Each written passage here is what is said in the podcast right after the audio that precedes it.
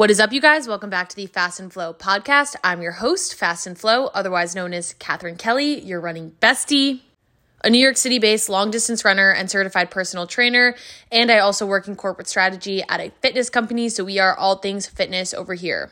Today, we're going to talk about how I went from running 40 miles a week to 60 plus miles a week in a healthy way, feeling strong, non injured, coming from a place where I just truly couldn't understand how people would run 60, 70 miles in a week and now finding myself there, I think it's very interesting. And I was just reflecting back on it and I wanted to talk about how I got basically from point A to point B in a healthy way.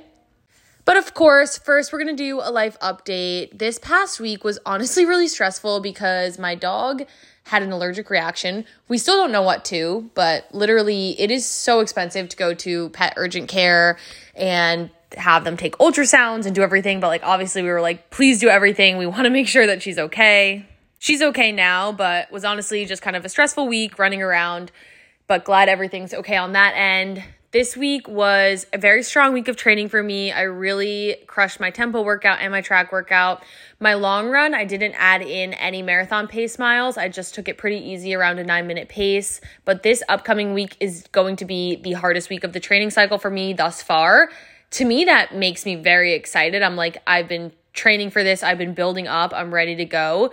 But if all goes well, it will be my first 70 mile week, and I will be doing my first long run, my first 20 mile long run of the training cycle this week. So, I will update you guys on that next week, but I'm hoping all goes well. And then after that, I'm going to be in Colorado for a week. So I'm going to take like a major down week, probably do mostly easy runs and throw in like one tempo run.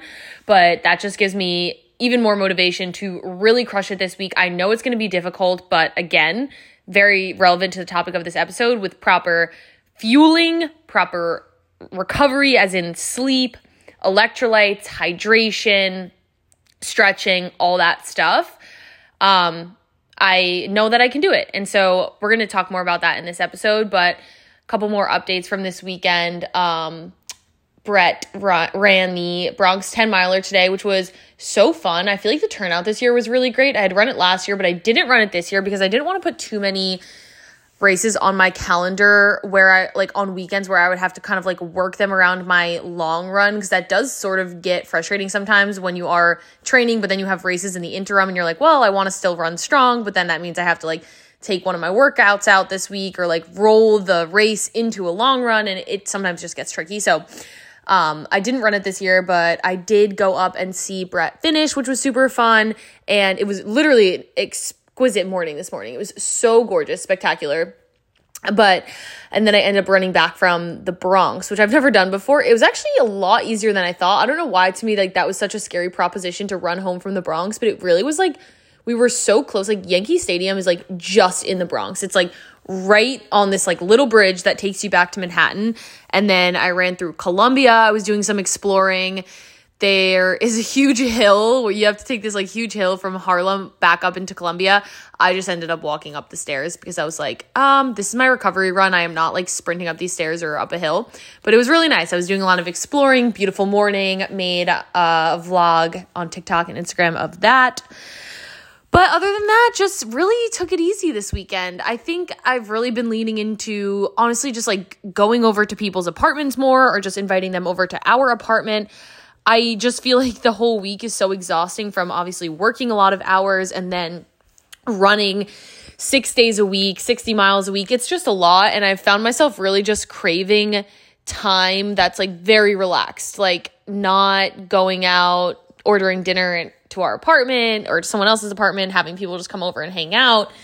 So that's kind of been the vibe, and I'm loving it. And I feel like I used to feel bad about myself for that because I was like, oh my gosh, well, it's finally the weekend, and I've worked so hard all week, and I need to maximize my time and like go out and do all these things. But then I would find myself getting to the end of the weekend feeling like I hadn't even rested and rejuvenated. So I've just really been trying to make fewer plans and just make chiller plans, and it's honestly been really, really nice.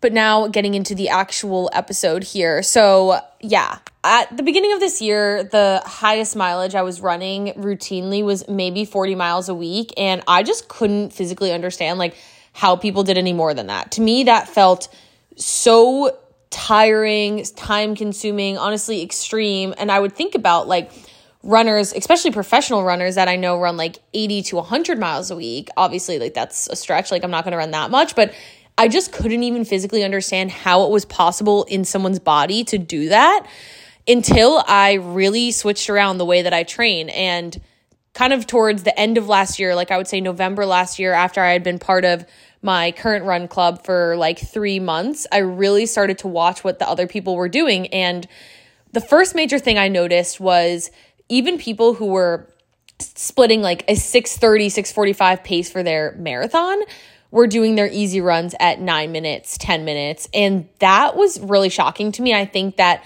I honestly just wasn't confident enough in myself as a runner to be able to let myself run 9 minute, 10 minute, 11 minute pace. I felt like I constantly had something to prove to myself, to other people, to Strava.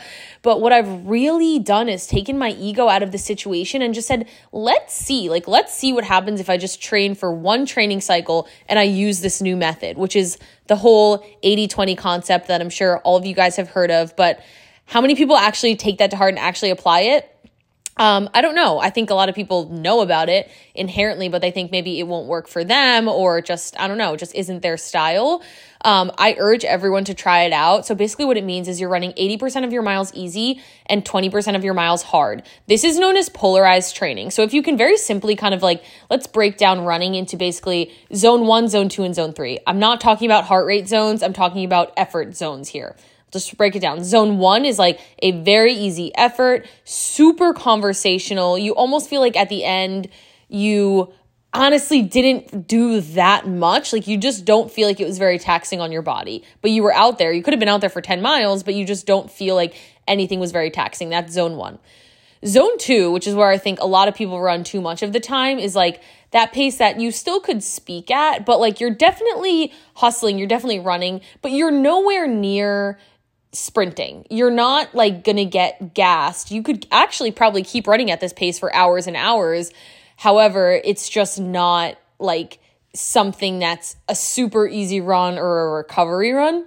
And then zone three is like your tempo runs, your track workouts, like where you're actually really putting you like a lot of intention behind the miles. You're running them hard you are probably thinking, when is this going to end? Like, this is really difficult. I want to stop. Like, those types of miles. So, where I run is about, let's call it 70 to 80% in that zone one and 20 to 30% in zone three. I rarely, rarely ever run miles that are in zone two. But basically, I run most of my miles either at like 630 to 730 pace or 930 to 1030 pace.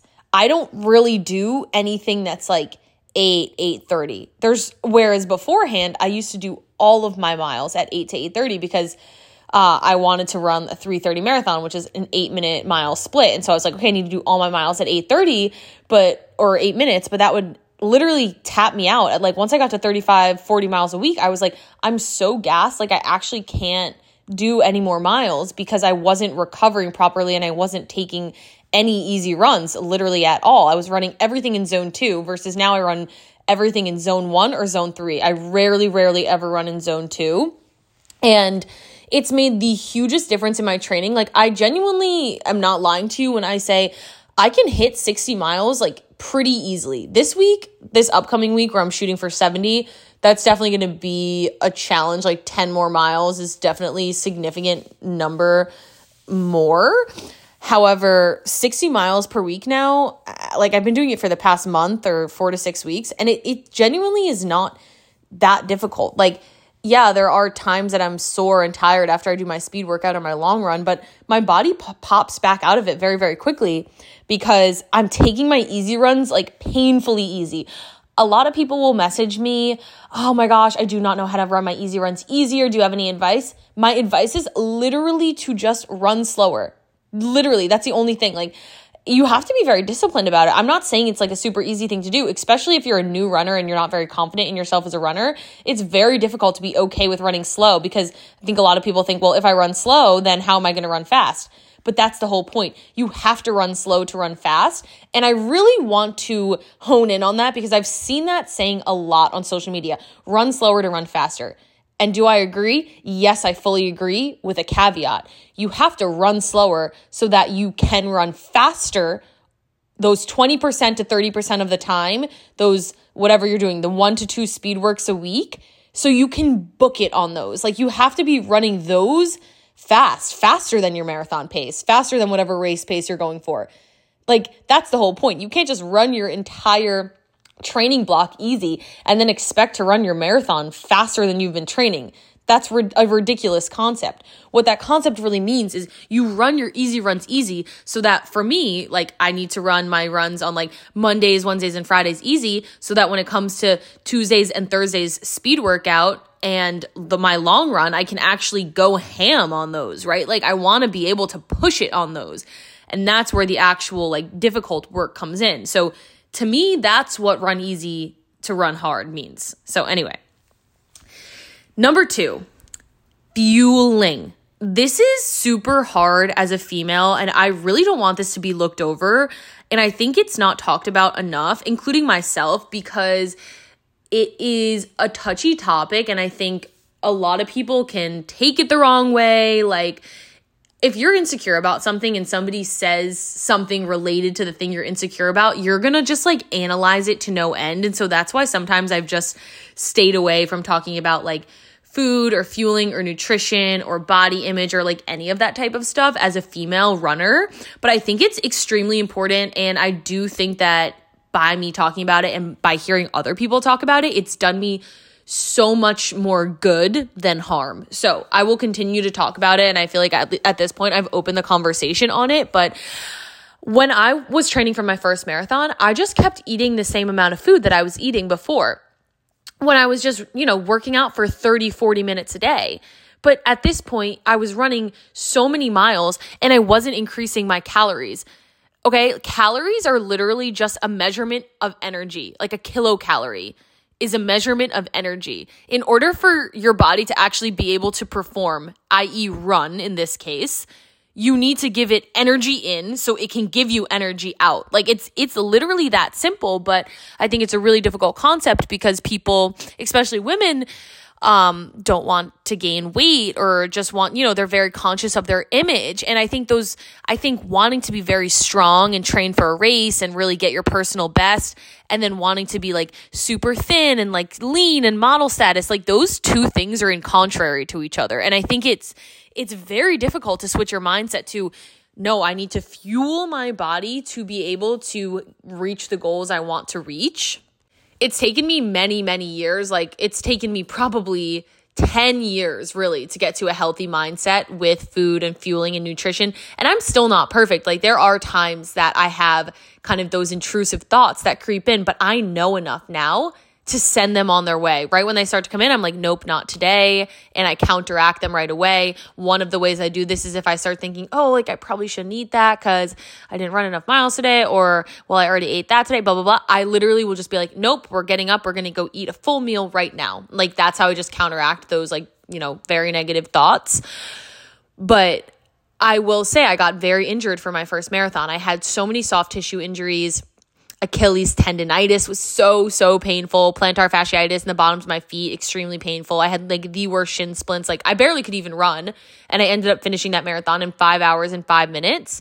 Meanwhile, the marathon I, le- I ran last year, I ran in three hours and 30 minutes and 50 seconds to be exact. But again, I've said this on TikTok, on Instagram. It's not like my level of fitness just like totally changed. And I was like, oh, I wasn't an athlete when I was younger. No, I've always been an athlete. I've always been a runner. I've always run track, but there was just really a period of my life where I was severely under fueling and I was the thinnest I've ever been. And the fucked up part is sometimes I'll look back on pictures of that and be like, oh, I looked better then. But then I, and this is another thing, like catching myself in that, in that like downward spiral right away. I'm like, but were you healthy then? No, I was miserable. I was constantly just like worrying about what I was eating and not wanting to go out to dinner and like thinking about calories all the time. And I was tired all the time. And like I felt awful. I just, I'm like, why would I ever want to go back to that? And immediately, once I think about that, I'm like, absolutely, like, hell no. And that counteracts it for me. But again, that process of like thinking, like rewiring my thinking has taken years and years and years. So uh, what I will say about that is don't beat yourself up about it, but also know that you are in control, okay? Like you don't have to succumb to your negative thoughts. You are not your thoughts and you can choose to act differently from what you're thinking. So I just want to like people to know that and just to reclaim the power over your thoughts, but fueling is a huge part of recovering. I think it's I mean, probably sleep is the number 1, but fueling is number 2. And what I will say is if you like feel like you're just eating too much, um, there is like literally no such thing as eating too much during marathon training. You should always be eating more than eating less if you're questioning it. That's the notion that I subscribe to.